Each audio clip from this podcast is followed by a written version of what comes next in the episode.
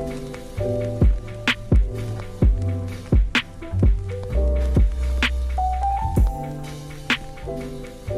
Welcome, one and all, to another episode of Left Turn Canada. Andy Burkowski, Christo Avalise here to bring you the latest news, what's going on in Canada from that leftist perspective. Christo and I took a couple weeks off to enjoy the holidays, you know, spend time with our families.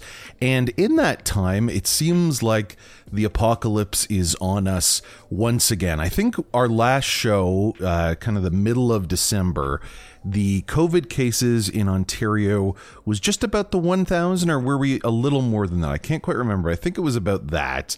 And now, Christo, today, of course, we're entering, as you all know, a, another version of a lockdown here in Ontario. The cases were hitting close to 20,000 a day, the most that, you know, we've ever seen in this pandemic. And Ford announced all of these changes essentially the day when school was supposed to start. Now, of course, school will be closed for at least online school is now available here in Ontario for the uh, the next two weeks. And, you know, there's there's a bunch of other closures that happened. We're going to get into it. But uh, yeah, Christo, what, how are you feeling about all this? I mean, it certainly snuck up, right? Yeah, we talked man. a little bit about it, I think, on our last episode that we saw cases rising in Kingston, and I don't know if that was a, a yet an understanding that like Omicron was like uniquely transmissible, mm-hmm. right? Like the the previous COVID variants, you know, there were some variances within how how infectious one of them was, for example. But with this one, it really is the case that. Um, there are more, if, especially if you're unvaccinated, you're more likely to get it, of course, but there are more big breakthrough cases. And that's why you're seeing in both Canada and the US and other countries as well, you know, daily records. You know, m- even going back to the peak, you know, the pre vaccine peak, say early 2021, you know, late 2020, those were some of the peaks um, Yeah. or higher than that. And while apparently, uh, on an individual by individual basis, Omicron isn't as as as as as deadly. Um, it it's not too hard to see how even if it's less deadly, if it's infecting substantially more people, it will put you know real res- uh, you know uh, constraints on the healthcare system, but just you know uh, the economy in general as more and more people get sick, and maybe they're not hospital sick, although many are, but they're certainly not able to work. And more people are getting this variant than they were getting the previous one. Again, in Kingston, you know, we've seen, we went, you know, a, a, a long period where we would have, you know, less than a couple cases a day. Uh, Kingston would often be, you know, well under, uh, you know, in the single digits of active cases. And then all of a sudden we were getting hit with hundreds a day, right? Yeah, In Kingston. And uh, that that's that's a sign of, of things changing. The the sentiment I think that we heard today, as as of recording from Ford and other experts here in the province, Well, was Ford is no expert. Yeah, I was I was correcting Ford, myself there Ford for a second. and also unrelated to Ford experts. Yes. Yes, Yeah. indeed. Yeah, yeah, yeah. yeah. So the experts that have been trying to explain this to Ford, I think, for months now, like it it definitely speaks to the sort of leader he is. That these choices in this lockdown was made today. You know, when when they understood that this would be happening, but it was made pretty clear, and it was echoed by Ford that we could have, if there isn't some form of, of limitation of, of connections, there could be easily hundreds of thousands of cases a day. And even if only 1%, less than 1% of the population that uh, are infected with Omicron end up in the hospital, that would effectively completely stop our current healthcare system if you had 10, 15, even 5,000 new people every day needing to be hospitalized. It just, it will be untenable. We heard it when Nora was on with one of our big shows last year. She explained that that is how a lot of people died who normally wouldn't because of this stranglehold on the mm-hmm. healthcare system. And I think the most insidious thing that I want to talk about today is how Ford made these changes so last minute and acted as if, and he, he even said so in, the press conference today, that, you know, this was a, a, a quick decision I had to make. You know, this was something that was second by second when really he was just hedging. And we had other members of the government saying this earlier in the week. He was just hedging how long he could keep people in peril at the expense of the economy. And he, it was clear to him that the, the odds weren't in his favor, but it's just so sickening to see. holding out just in case. Just in case, just you know, in man. case like Omicron just you know uh, was it just it killed itself or whatever, you know what I mean? Mm-hmm. And then 100% even though it was clear at least I think 2 weeks ago Yeah. that you know reopening uh, you know as per usual after the holidays was a really bad idea. Yeah, it got it got worse, you know, in the last few days. Like it did deteriorate, but not to the point where it was fine 72 hours ago. It Yeah. wasn't. Right? Like the decision Ford made, if he just made that decision now, I mean, he's admitting that he was basically doing sweet fuck all Yeah. for like the last few weeks, right? Mm-hmm. Because it's become clear. Doctors have been saying this, nurses have been saying this, other healthcare professionals have been saying it, right? Yeah, and it is interesting to hear how the the narratives have changed. I remember when we were trying to prepare for this show, it's it was you know been a little while, so we have some stories from you know maybe four or five days ago, maybe you know close to six days ago, where doctors that were representing the government made it very clear that the reason why they only wanted people to isolate for five days is, and I think the quote is, it's less burdensome for an employer Yeah. if you return to work after that five day period. Even though there's like the science is not 100% clear if you're, you know, 100% safe at that point. Like w- we know where the government stands. They're willing to put people at risk. And I think Ford is really upset and his uh, supporters are upset that this hasn't just become, oh, you know, this is a badder flu, and we just need to understand that it's like a flu, and that shouldn't mean that our entire economy stops. I think that the reality of the situation, as explained by you know the doctors that were trying to say that this is really kind of unprecedented and terrifying, is sinking in, and those you know those lockdown conditions are happening. If you're not familiar, essentially indoor dining is banned. Gyms are closed here in Ontario. They reduced from 10 people to five people inside, less people outside. Uh, malls are still open. You, uh, all theaters are closed. And of course, there will be the uh, online schooling at least for two weeks here. But I'm just wondering we talked about this a lot, Christo. The idea that there would never be another full lockdown. In your mind, is this that full lockdown that we thought never would happen? Or, or do you really think that Ford is committed so much to this idea that it's just a bad flu and the economy has to survive that he would never make it that, like, you're not allowed to leave your house again? Do you, you think we're at that point yet? Or, or what do you think he's willing to do? Yeah, it seems like this is kind of we're back at stage two. Yeah. Like people have called it the modified stage two. Some things are different. Some things are stricter. Some things are less strict. I mean, it's not the full lockdown. It's not the. It's not the March 2020. Even if you look at it, the uh, some sports leagues have have modified schedules. Yeah. But like, if you look right now, like there are games tonight. You know, like the NFL went on per usual. NHL, there's three games tonight. Uh, you know, some games are postponed, but not all of them are. Um, you know, tomorrow there's a bunch of games. They're kind of going on a case by case basis. NBA's playing tonight. There's like there's literally one, two, three, four, five games currently playing as we speak. Yeah. And then like another five to start at some point tonight. Um, you know, so in a sense we're not back to the original lockdown. But we are we are getting pretty close. We are getting pretty close to that um, in the sense uh, that that I, I didn't know if we would go back to this point. I thought Ford would have just resisted it, but and I think he probably wanted to, which is maybe why he had so much apprehension.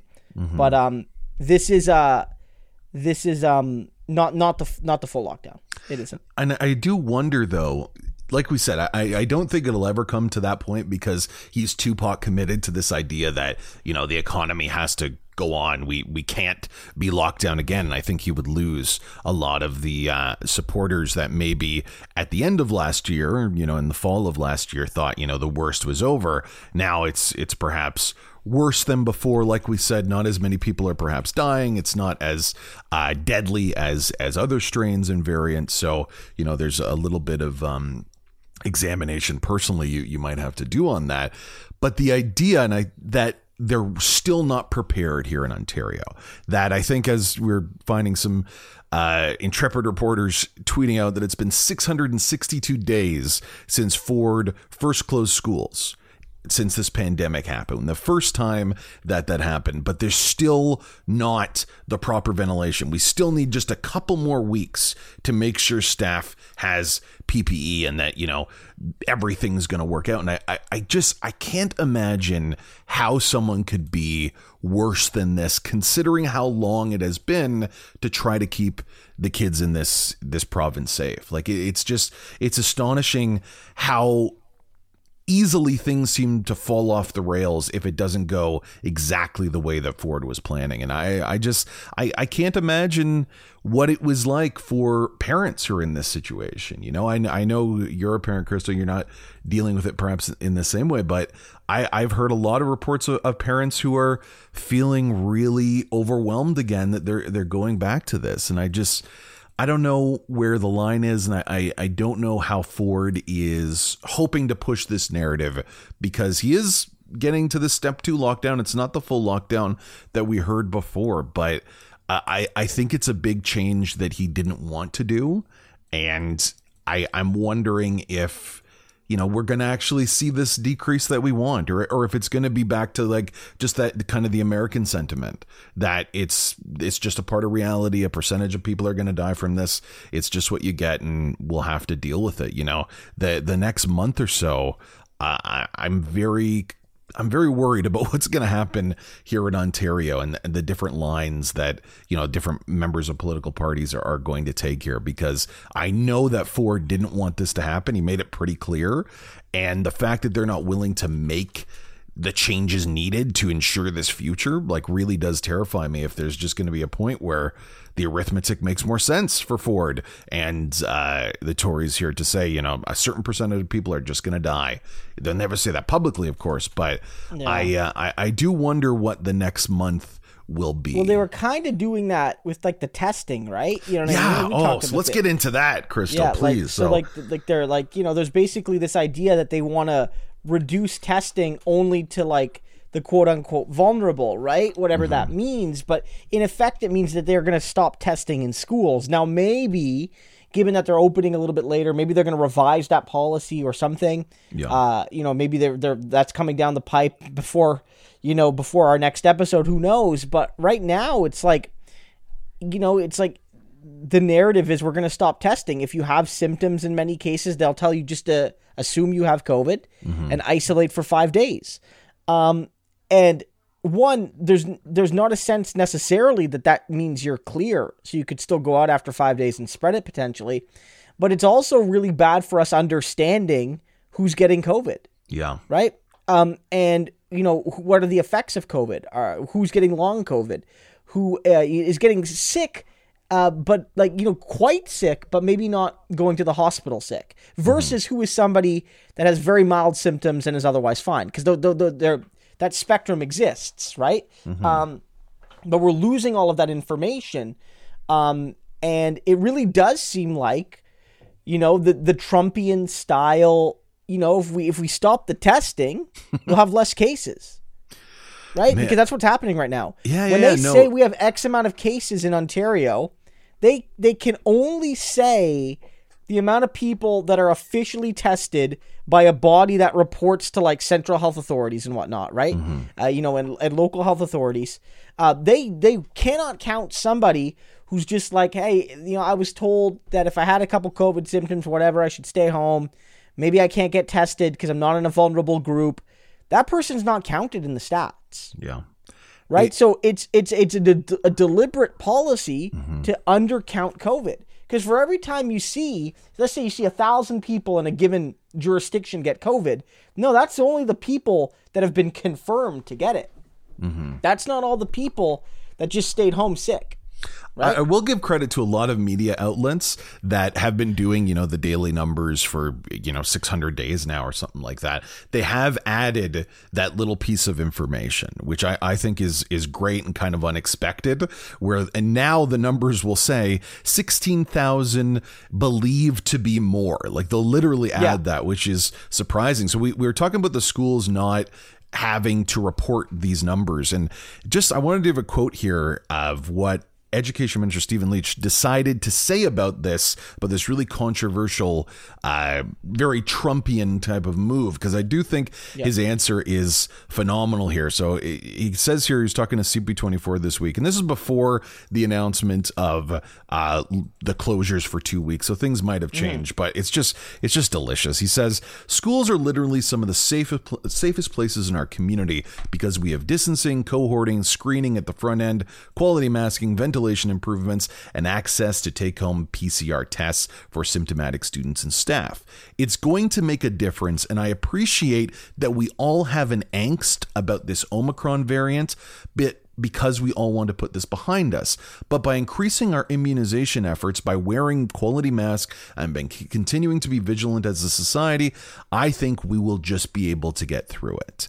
So it, it's kind of shocking, right? That Yeah. that's his Yeah. answer of like, we have enough, so we don't need to do these numbers. Like the, the logic behind not ensuring that we have a consensus of, of who's getting sick, where they're getting sick, so that parents have an understanding of where this is happening regionally. Like, uh, I don't see any reasoning for this beyond just trying to limit the impact. And that's just kind of straight propaganda and, and not needed. Like it, I, it, it's shocking to hear these mouthpieces talk about this at this point in the pandemic. Like we're we're so used to things going a certain way I'm, I'm a little worried for for this change where things like you said are, are just not going to be told to us in their fullest un- truth. We're, we're not going to know where these cases are coming from, the long COVID cases, how they affect people. Like the fact that it's Oh, in fucking schools, with, man. With, with long COVID, you have to remember, like, in terms of people claiming everything from medical disability, all these sorts of things, Mm-hmm. um, you know, one of the things that you might be required to provide in some cases is some kind of like medical record. yeah. Um, and you just saying you have long COVID is well, where's the test? Did you Mm. even ever have COVID? Well, I can't get a test, right? Yeah. Like you know what I mean, things like that. Um, I mean, doctors and nurses are pissed, right? I mean, Doctor Bogoch, uh, Bogoch, who's um often been on the CBC and CTV throughout this whole pandemic, talking about COVID, said in effect we're flying blind when we halt testing, whether it's in schools or generally, because again, you have no actual data about where the cases are, where they're hitting, how they're spreading, how hard they're hitting, all of those sorts of things, right? You're not getting the data. Uh, and Doris Grinspun, who's like the head of the uh, the Nurses Professional Association, uh, she said like this is Trumpian. She says uh, uh, Ontario is saying that effectively we've entered Trump land. Uh, and Kieran Moore, this is on your watch, right? Uh, Specifically around the testing in schools, right? Like it's just uncalled. It's unheard of. There's no reason. It's not unheard of, like you said. It's happening south of the border here, but I, there's no good reason for it. And even when the education minister tries to defend it, he just has to basically sound like Trump and say, you know, we've done great things. It's wonderful what we've done. Here are all the great things we've done. So we're gonna be okay. Like I, I just I don't understand now the logic behind any of this, and it, it's it's a scary it's a scary precedent to to now be brought up when COVID is as prevalent as it is now. You know, over over the weekend, my uh, my wife was in Toronto and she was concerned that she might have been in contact with someone who was in contact with someone that might have had this this Omicron variant and just try I don't know if you've experienced this Christo but just trying to like get a test and make sure that you're safe right now in a city like Toronto is impossibly difficult. If she wanted to go online and spend $400 to buy one of these rapid tests, she could do that.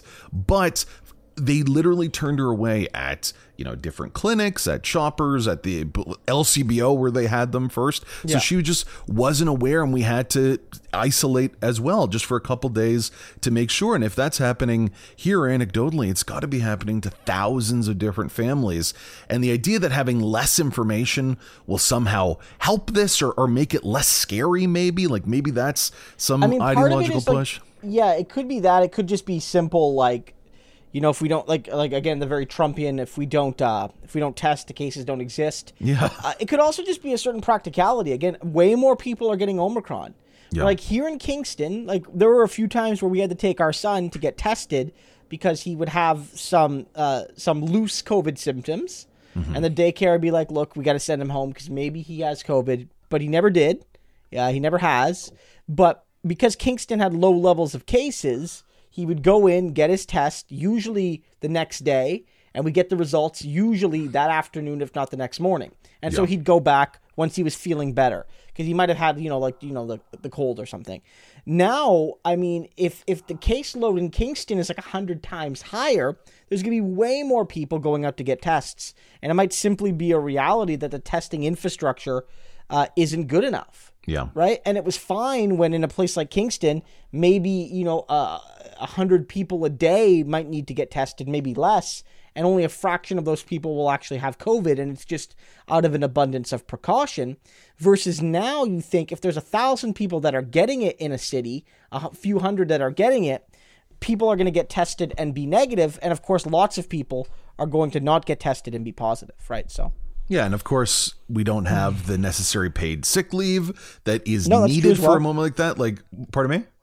No, that's true as well. Yeah, 100%. Yeah, like it's just it, it, we don't have the mechanisms in place to deal with this lockdown at this time. There are so many people that I know that uh, that live in Toronto that you know their job now is closed. They'll be closed on Wednesday, so maybe their hours will be cut. They cannot live in the place they're living now that rents are increasing. That started uh, January 1st. That was allowed here in Ontario without that income. They're paycheck to paycheck, and there is just no services available. If you were on CERB last year and you need to extend it a couple more months, that went in to employment insurance. So there are I, I know for a fact, and I, I think this is the case for many people as well.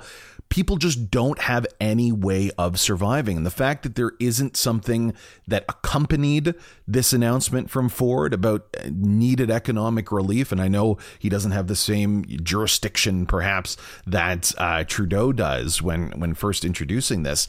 But it, Yeah, yeah, the it's, CERB, yeah, yeah, yeah. it's you just know, criminal. Like it is just Yeah. criminal. You cannot announce at this stage in the game. You can't announce these levels of closures and claim the economy is important without giving some type of economic relief for workers that live paycheck to paycheck, which as this pandemic went on became more and more people. So I just uh, what are people to do, you know? Is it just there's nothing they really can do. So I'm I don't know. Like it's almost just like as if this is something we'll have to live with. I mean, like, largely, in, in some ways, people are being told to get fucked, right? Yeah. Like, like that's like what's happening. so right? clearly, Like, more yeah. clearly than I remember Yeah. in my lifetime. Yeah. We're being Yeah. told And by someone who would win a other majority. stages in this pand, yeah, and, and and and even in relation to earlier parts of COVID. Yeah. Like, look, some people got told to get fucked in early COVID, specifically the most poorest, you know, the poorest people in Canada. Uh, you know, if you didn't make five thousand dollars uh, in the previous year or whatever, you didn't get CERB, and you were basically told to get fucked and die. Like that's what Justin Yeah. Trudeau decided if you're a disabled Um, Canadian, for instance. disabled Canadians Yeah. in many cases, students in many cases. Uh, some of those things were were were, were uh, fixed, but not not fixed, but but partially addressed uh, reluctantly later on. But the reality is like this is. I think taking it to another level, right? I mean, and you're seeing it in the states as well, where they're they're moving in some cases down to like the five day, you know, isolation period. Um, you know, this is uh, basically being done because the companies either don't want to or can't operate with all their workers getting sick because Omicron, again, even if it's less severe, and in some cases it is, um, it's it's you know people are still getting knocked out with COVID uh, for at least uh, you know a little bit, and they're like, well, we can't handle them being out for ten days. Why don't we just make it five days? Um, That's not a decision driven by science. It's not, as you noted. Um, you have medical officers, chief medical officers, and whatnot saying, "Yeah, we're doing this for the employers. like we're doing it for the employers." That shouldn't be what they say as a chief medical officer. No, the whole the whole fucking mystique, and, and we can. I don't want to get off track, but the whole mystique of like the STEM lords is Yeah. like, oh, we're above politics. Jesus we're above Christ, eh? politics. We we don't we don't talk politics in in the sciences. We only seek truth and knowledge. It's like bullshit, right? Mm-hmm. Because what you're seeing right now is all these men and women of science fucking kowtowing to capital, right? Mm-hmm. And it's like enough of them, at least if they're they have the right kind of boss, are being like, yeah, it's fine if you know you spread COVID a little bit. You know, it's fine. The economy can't catch COVID. You know, only only only us only us meatbags can catch Yeah, COVID. I like that. The economy Yeah. can't catch COVID because that is absolutely the sentiment that the Ford government had. But now with this lockdown, I feel like again their narrative of you, the economy can't catch COVID. This is basically with this new variant, just a really they got bad forced flu. into doing this, right? Yeah, like they but got that yeah. changes the the Yep. trajectory Yep. that they had to go. Well, so now they're so year, right? fucked. But that's what I mean. Like, I just, I, I don't know how this is going to work out for them because the people that agree with that first sentiment, which I think is a lot of people, like I've definitely heard that socially in the holiday weeks that, you know, this isn't as bad. So we still got to be really careful.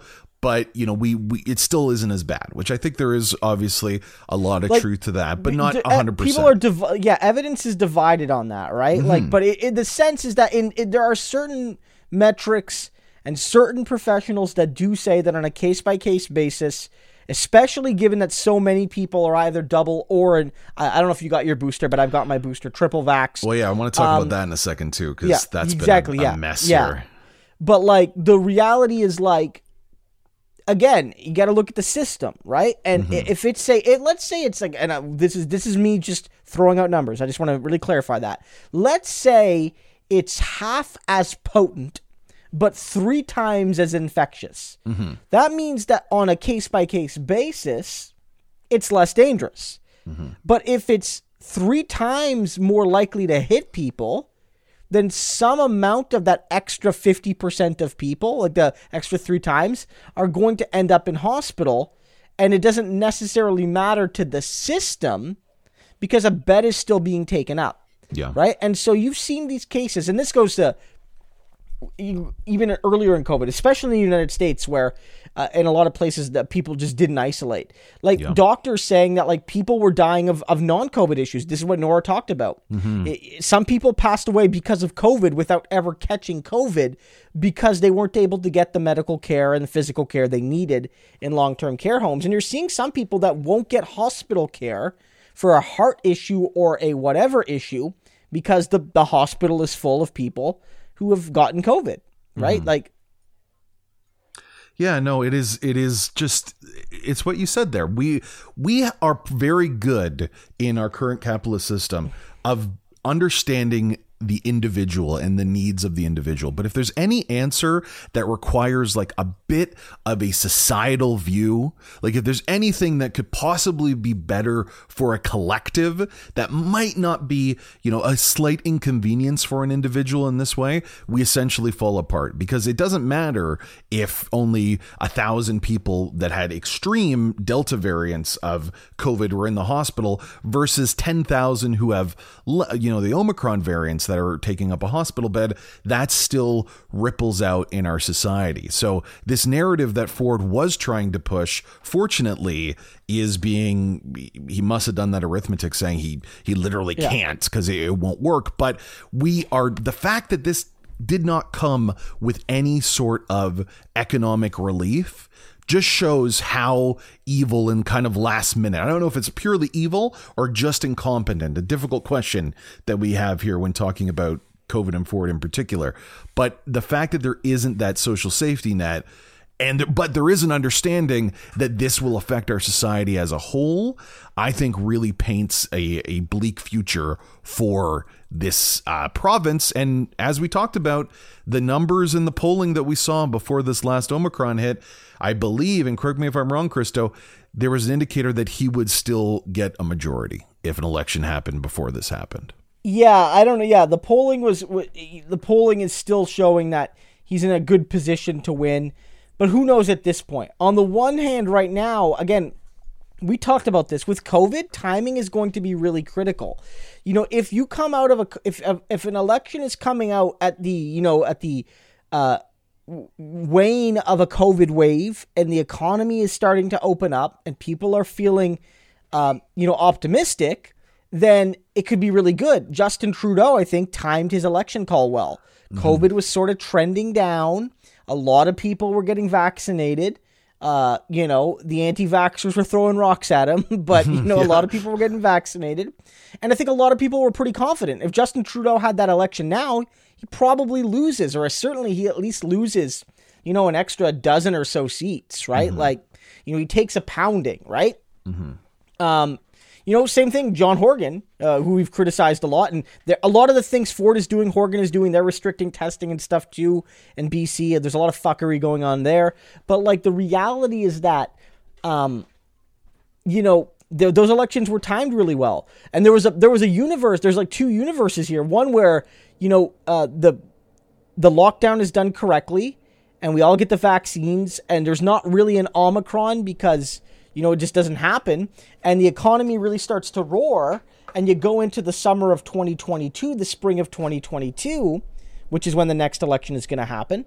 Um, and, and, you know, Ford's riding high, mm-hmm. right? Or, you know, what you're seeing right now is that Omicron's hitting hard. People are obviously going to get laid off. Schools aren't opening or they're opening in a partial sense. Universities aren't going back, at least most of them in Ontario. They're not going back uh, in person until February in many cases. Um, I don't know. I don't know how this affects them. I don't think we've seen any new Ontario polling like post Omicron so yeah. far as I can tell.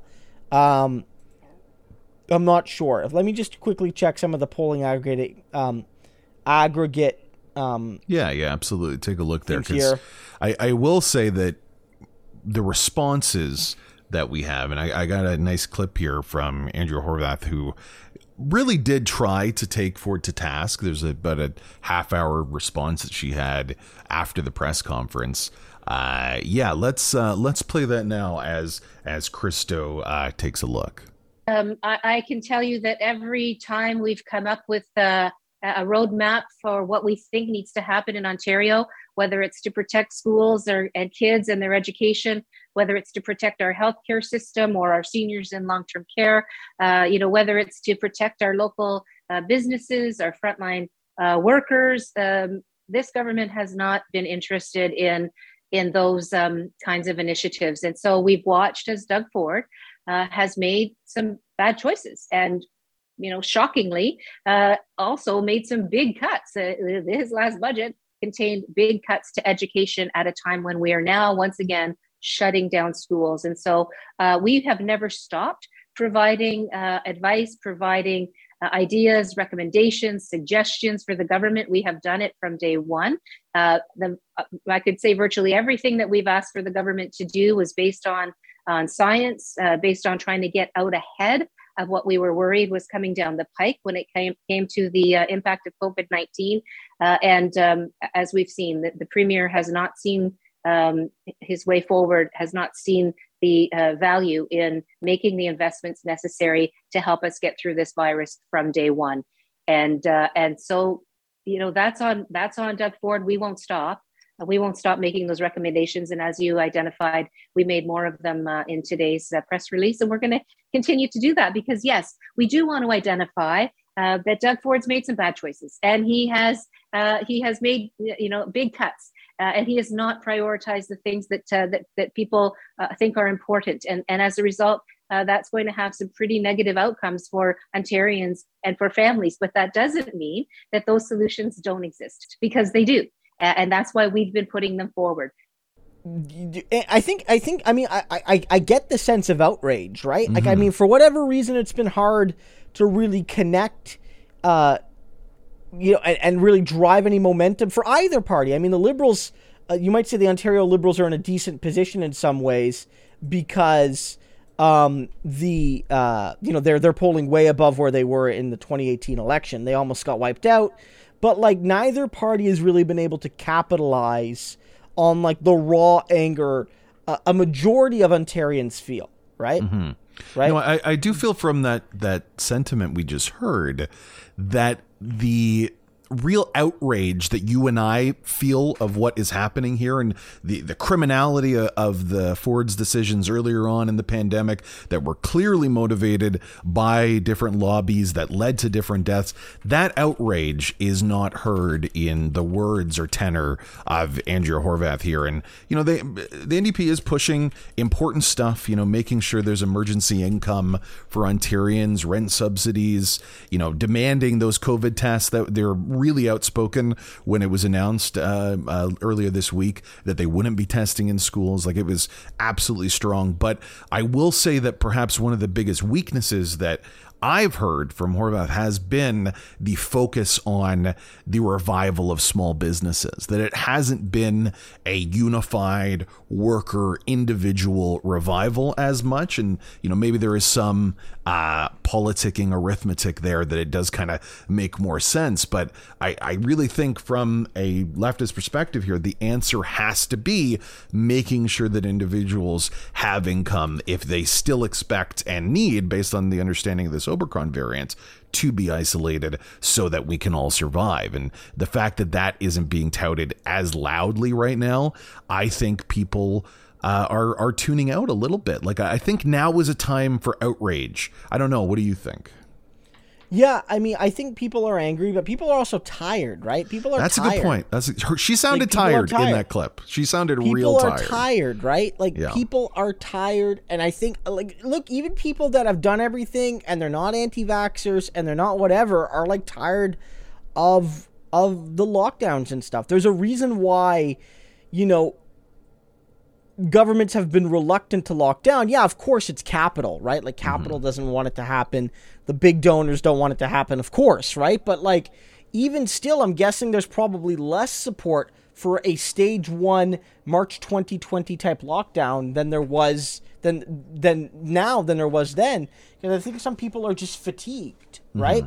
And so I I don't know. People are clearly angry at Ford.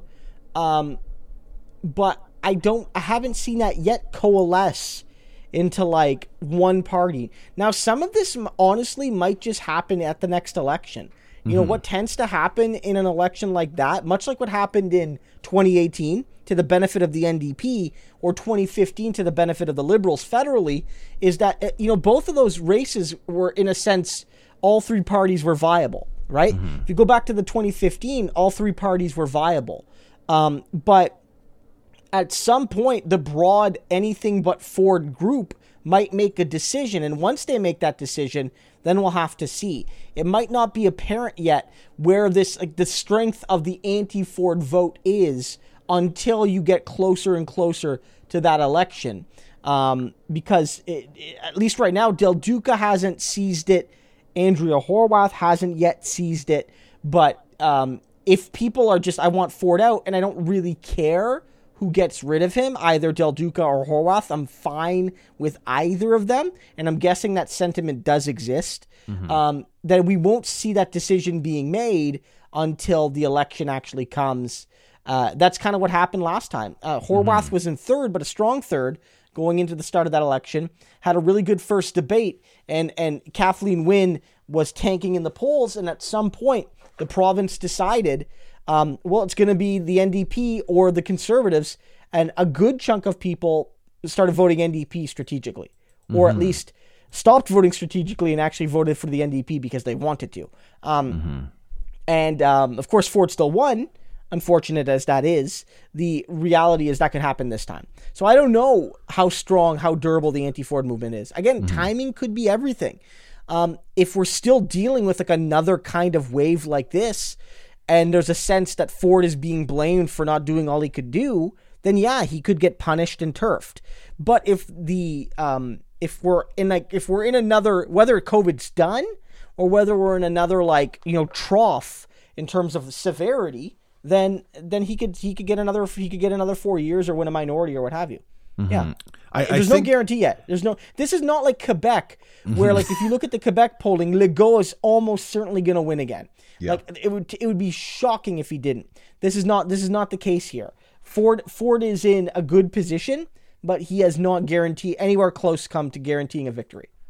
I think it does have a lot to do with the the narrative that would happen if we come election time and we've had a couple months where kids were getting sick with this even if perhaps they weren't dying and parents weren't aware. Because it's it's pretty clear that Ontarians by and large and we're going to paint with a broad brush here don't seem to care if Amazon workers in Brampton die of covid or, or end up in the hospital but the idea that kids are getting sick from this and there's it's not being reported and we're, we're not using the data to ensure that the next variant doesn't have this effect i think could be a great jumping board to actually you know reduce if not remove ford from this position because I, I think there's a lot of evidence that in the last 600 days we've said it here before he has done criminal activities that have led to people dying at the worst stages of this, and there's no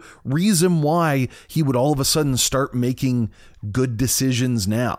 You know, I, the fact that this lockdown is happening, there isn't that economic help is, in my mind, going to lead to more despair. It's going to lead to deaths. And the, the one of the more sickening things, and I've used that word a lot here today, is how the closures and issues with the closures and, and trying to stop the lockdown by um, conservative officials has been they've co-opted the language of mental health as the reasoning that you know we need to open up because this is affecting people's mental health which is accurate but yeah. it's completely insidious that he's they're using that when clearly it's just the economy can't get covid. Well yeah well a couple things. One these are the same fuckers. There's a really great tweet on twitter. I can't find it now. These are the same uh, a-holes that are like you know we, we got we got to think of the children's mental health the poor children, their mental health. But these are the people that will never ever invest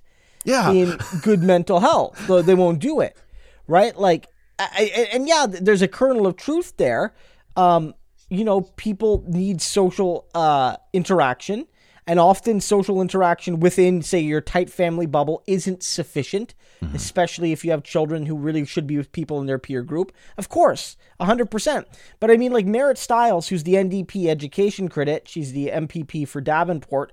I mean, she's right. She said here, like, schools are shifting online again. It's been 662 days since Ford first closed schools in March 2020. Why do we still have classrooms without proper ventilation? Why don't our staff have proper PPE? Yeah. Why are they canceling public reporting of COVID cases in public schools?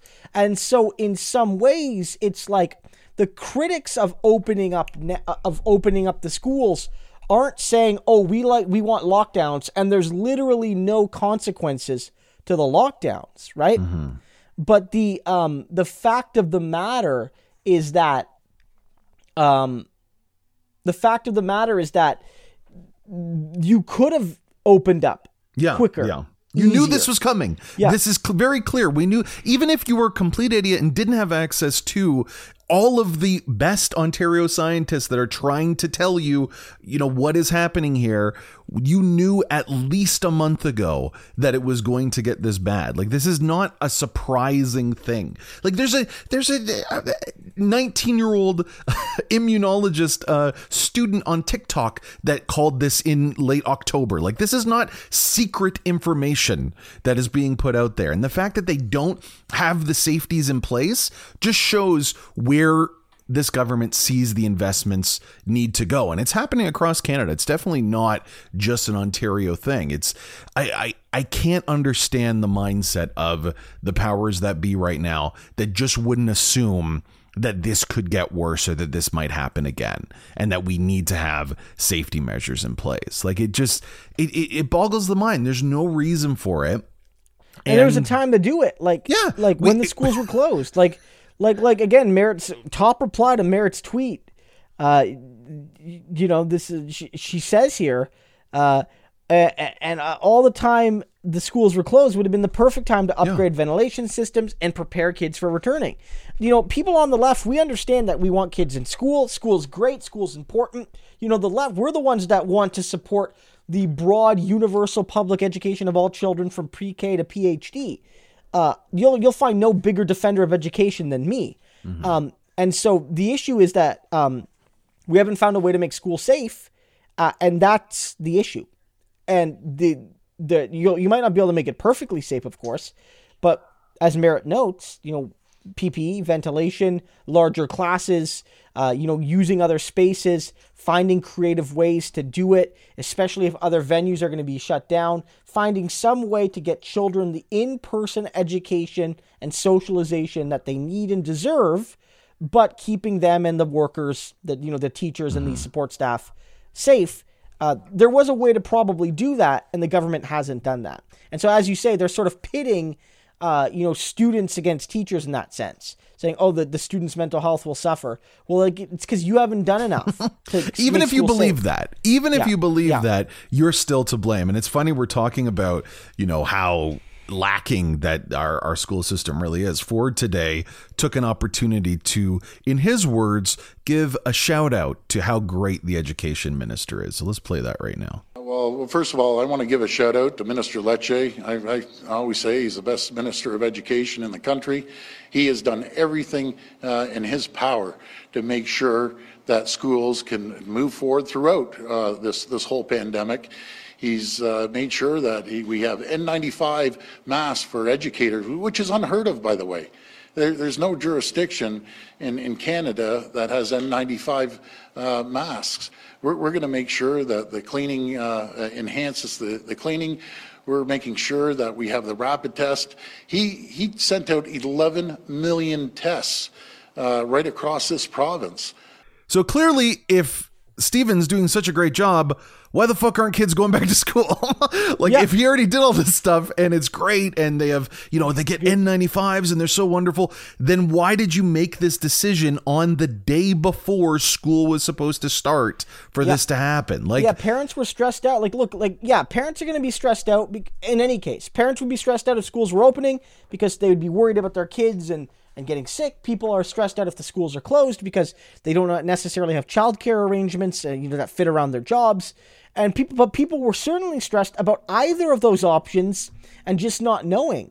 Mm-hmm. Like it's it's it's it's it's Monday, right? It's Monday night where we're recording this around 9 p.m. or so, a quarter to nine.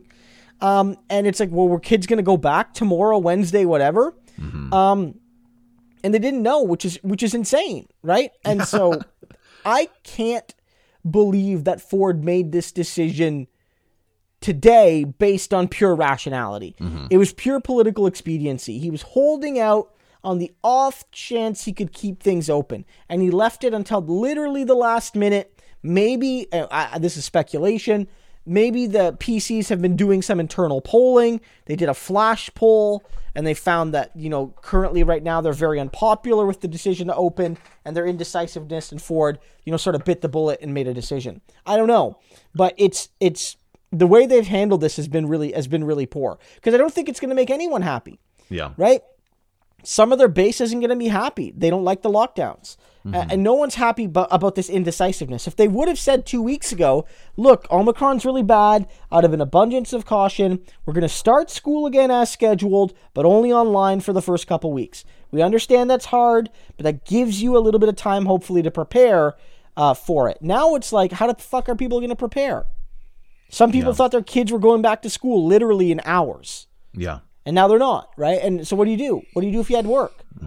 And right? if your know. work is going to close now, because now yeah, it's yeah, one well, of the businesses too, yeah. that have to close down. So now you have to figure out how to take care of your child, and perhaps you don't have the income that you thought you would. But Ford wants to remind you it's it's only for a couple weeks. Like that that was the language that was being used, which mm-hmm. is just like if it takes two fucking weeks to get schools ready, the schools should have been ready. Like it's not good enough. It's it's just it's not good enough and I don't think anyone's buying it, but as we said, if if things slice the right way, we could have Ford forever in this case. If things are well, just yep. a little bit better and like he he does a bit of a lockdown, the economy boosts back or Omicron starts to wane, like he, we could be stuck with him yeah, forever. T- COVID elections are all about timing. They are mm. all about timing. All right, we'll we'll we'll see where that ends up. Uh, before we go this week, we spent a lot of time talking about COVID. We have, of course, our Discord questions. If you want to join our little Discord community, Patreon.com/slash Left Turn Canada. Just a dollar a month now, and you can talk with us and you know have your question on the show. So this one is from Pierre, who we've featured on the program a lot. He's actually cribbing this question from Nora. This is a very Nora heavy episode, but it is, uh, I think, a very, very good one. And it's the question of, as, and this, I'm paraphrasing here, what happens to Canada after the fall of American hegemony? We've seen America in the last few years start to wane in every perceivable sense. but Canada is, of course, so intertwined economically, socially, culturally with our, our neighbors to the south. If there was a distinct paradigm shift, if there wasn't just the slow deterioration, what should be the next steps uh, for Canada and you know what would actually happen. My thought is if it's a slow deterioration, which I think there's a lot of evidence that that is happening, that there will be no change and we will unfortunately just go down with the ship. If there's something a little more pointed, if there's, you know, big collapses to institutions that uh, can be measured and observed by by regular people, I think then there might be a need to change. But uh, yeah, Christo, what, what do you think about this? I mean, I definitely think that it, it's it's an important question because if you really think about it, through pretty much all of modern like the Canada as a state, the U.S. was like a rising power, right, or mm-hmm. the superpower. If you think Canada in the 1860s, the it's it's part of the Commonwealth. The British Empire is the uh, strongest country in maybe world history, certainly at the time. And then as the British Empire wanes, there's this rising power in the United States. Uh, and Canada's sort of always been connected quite closely, geographically, politically, diplomatically, economically, to one of the world powers, right? Uh, and the world power in many cases. Um, and now you're right, there is a chance, nothing is guaranteed, of course, that with U.S. hegemony falling, uh, the rise of China and other countries, that Canada's in a difficult position. I, I don't know what the answer is. Certainly, I, I don't see a, a real move to disconnect from the United States. I mean, we renegotiated a NAFTA style deal the economy is still deeply intertwined. Mm-hmm. Uh, people still move across, you know, pre-COVID, of course, but still move across the border. Hundreds of thousands, if not more, a day move across the border. Um, I think that it's um, likely the case that we remain connected to the U.S. There have been some discussions about building closer ties to the European Union. Yeah, um, I, I have seen that a lot, towards Europe, which I like. Um, That's interesting, eh? Which in some ways would make some sense. Uh, you know, and those countries are less shitty on average than the U.S., so that would be neat, I guess. Um, there's been some discussions of CANZUK, uh, mm. which is a, a, sort of neo-colonialist, like a reimagining of the British Empire, but without all the countries where the non-white people live. Um, it's like it would basically be like Canada, the UK, New Zealand, Australia forming some sort of uh, like European Union style system, which is weird given how far those countries are from one another. Yeah. That's been a discussion that like there'd basically be no border between those four countries. Um, but I don't know. It's a real issue. It's mm-hmm. a real issue because if China goes right now, the U.S. is probably still the undisputed superpower, but I think China is quickly going to rival them, and and and maybe at some point in the next couple generations, it might become the superpower. Then Canada's role will be, you know, we're, not, we're no longer connected to the biggest dog in the yard, mm-hmm. and I don't know where Canada goes from that. Right now, our our most of everything we do is connected pretty directly to systems of like European hegemony and, and North American hegemony. NATO, mm-hmm. the economy, those sorts of things. I don't see how we break free of that, even if, like, maybe it's beneficial to take a, a non aligned position.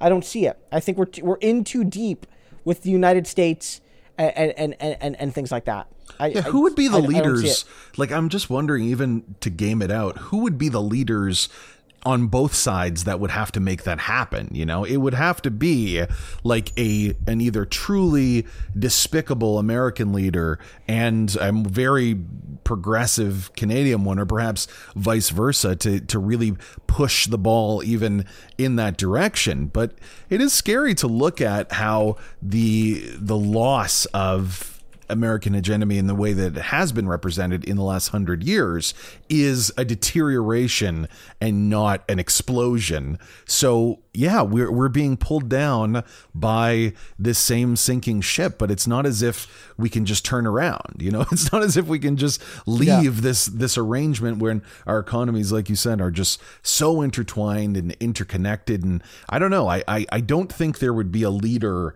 that would even be able to to sell this at this point, especially not at this point. But unless there was a huge change, uh, I can't see this happening, and it's a shame because you know we're seeing the negative effects of our countries being so intertwined in this way. So a little bit of a non-answer there for Pierre, but it's not as if yeah. we were going to solve the, you know. Yeah, I don't know. I, I don't problem. see Canada making like, look, you can make I, I certainly don't see Canada like aligning with China.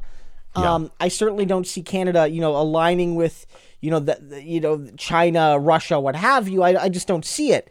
Mm-hmm. Um, I, I I I don't know. I think Canada's basically we've hitched our wagon to the U.S. And like you might see some moves, like you've seen Canada negotiate more trade deals beyond NAFTA. Mm-hmm. And like I'm not saying that's the panacea or anything, of course, but like you know you've seen some efforts, but I think by and large Canada's like no, like can't like no, the North American like system is the only one we really can operate within, and I don't know, man. I mean, like there's discussions like if the, the U.S. is moving in some totalitarian directions in some ways.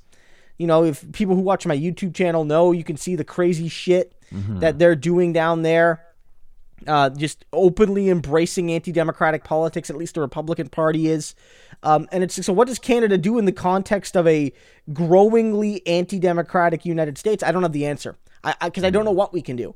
Like I don't know what because even if we wanted to like be closer to China, like we are physically on the border of the United States, and ninety percent of Canadians or so live within hundred kilometers of the or hundred miles or what have you of the U.S. border. Mm-hmm. I don't see the separation. I just don't see it. Like unless yeah, so, they, like, I, I don't see it will condemn yeah. it publicly and then slowly over time follow the exact same sort of trajectory as the United yeah. States. Like yeah. that that seems to be the Canadian way in some ways cuz the like you said there's there's not a lot of options but you know it, it's sinking so let's let's make sure we have something that's distinct enough perhaps in this Canadian experience to maybe not fall quite as deep. But uh, yeah, unfortunately, Pierre, we cannot solve global yeah. politics for you yeah. today. Not today. Maybe maybe Not next today. week. Maybe, maybe next week. Yeah, we'll figure it out. So we got a couple minutes left here, and Christo, I was wondering if you'll indulge me in something. In of course. These last few minutes, so I do appreciate it. So in the weeks we had off, I got to spend a lot of time just you know enjoying my family. This is before all these lockdowns happened, so we were still trying to be safe. But it was just wonderful to to really enjoy it and to get that sense of peace and rest. You know that that idea of what rest is for a, a, a human being, I think is just being perpetually lost in our current society. It's being replaced by this idea of almost like a, a capitalist wellness, if you will, of, of these sort of uh, buzzwords being used instead of just the the benefit of resting. And there's this new phenomenon, at least new to me, that I was wondering if you've ever seen.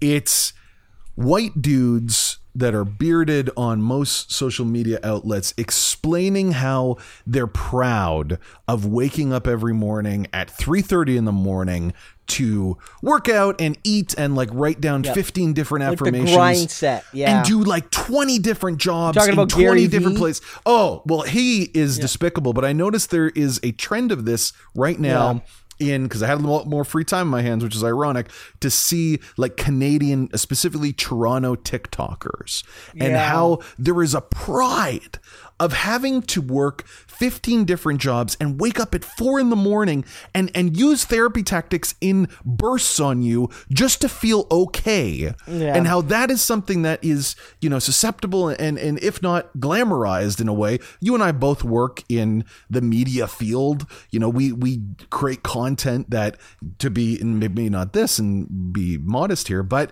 that hundreds of thousands if not millions of people see in a year that I don't think is something that we think is a good idea, right? No, I mean, look, I'm a hypocrite about this, and like, I mean, I watched, uh, you know, Hasan, the big streamer. I'm a hypocrite Yeah. about this. I mean, I literally work every day. I literally do not. Yeah, take, we got yeah, we got to talk about that, Christo. Yeah, Come I on, literally man. work. And so, like, I don't want to be a like, but like, look, it, the reality is that like this, it, it, it's it's all just like trying to create this mindset of like you know, you just got to grind through it, right? And it's like, look, the fact that house prices rose like a million percent last year, you just got to grind harder. The fact that wages don't keep up with inflation, you just got to grind harder. And it really is this idea that, like, you know, you can just outwork systemic flaws. And yeah, it's disgusting. It is. And again, can- uh, most say that again, Christo, because that's good. That you can just outwork systemic flaws. Yeah, of is like the- insane. Yeah. it's wrong. It's bad. It's made to make people feel bad that aren't doing this. Like it's it's against class consciousness. It's just Yeah. it's everything that's bad, and it's seeing in a town that I spent ten think a years big- in. Yeah, I Go think ahead, I think a big factor here is like it's sort of like there's this understanding that you're we're all you're to varying degrees because some people have more privilege than others and more Mm-hmm. connections than others, but we're all to varying degrees pretty powerless in Mm-hmm. the system. Even people that are decently well off are pretty powerless as individuals to really like challenge the economic and social and political status quo. And so when you think to yourself, like, I'm just a powerless ant and this like giant system is there to crush me if it wants to, that fucking sucks. Even if it's true. And so I think for some people, in some ways, I really feel that like maybe it's easier for them to think, okay, it's no matter how small of an ant I am, if I if I just grind every day, grind 18 hours, whatever it is, I'm going to find myself um you know, at the top of the heap. Have I'm going to find control, myself at least, you know, it's yeah, and it gives you a, con- a sense of control, right? Yeah. And so I think, ironic as it is, it's like this gives people a sense of control and power and agency that you can outwork it. Even though that's untrue and very exploitative, for some people, that's more comforting than the reality, which is that in many, not all cases, of course, because some people. Uh, you know, do get lucky within our fucking broken system, what have you. Um, the reality is like, you know, it, it, it that's more comforting than, well, you know, it doesn't really matter what you do. Odds are you're going to end up with a pretty lackluster lifestyle, probably not homeless, but never with any sort of economic security. Yeah. Uh, and that'll be your life until you die. Like, you know what I mean? Like, like, yeah.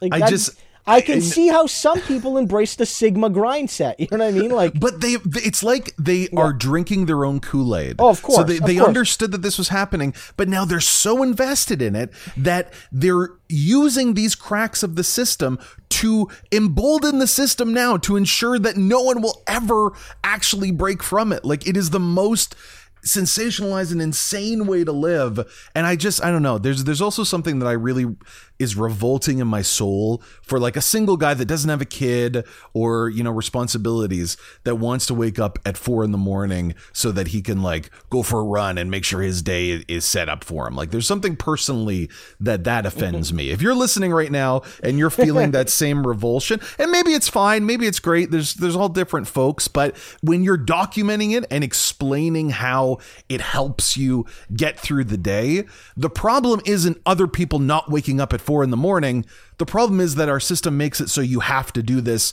so you can be sane Like Yeah. that that's that's pretty clear. And that I just wanted to take a little bit of real estate in left turn Canada to be like fuck those people. Like sleep in, make sure your life is good and it's okay that the system is broken and you feel like shit.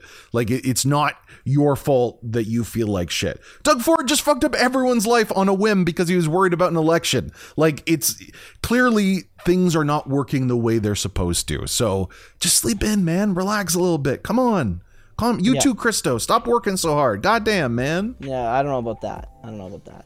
All right, we'll end it there. Uh, Yeah. uh, again, if you want to join our Patreon, patreon.com slash left turn Canada. Uh, a lot of great folks there. And yeah, stay safe and stay healthy. We'll see what's going on next week.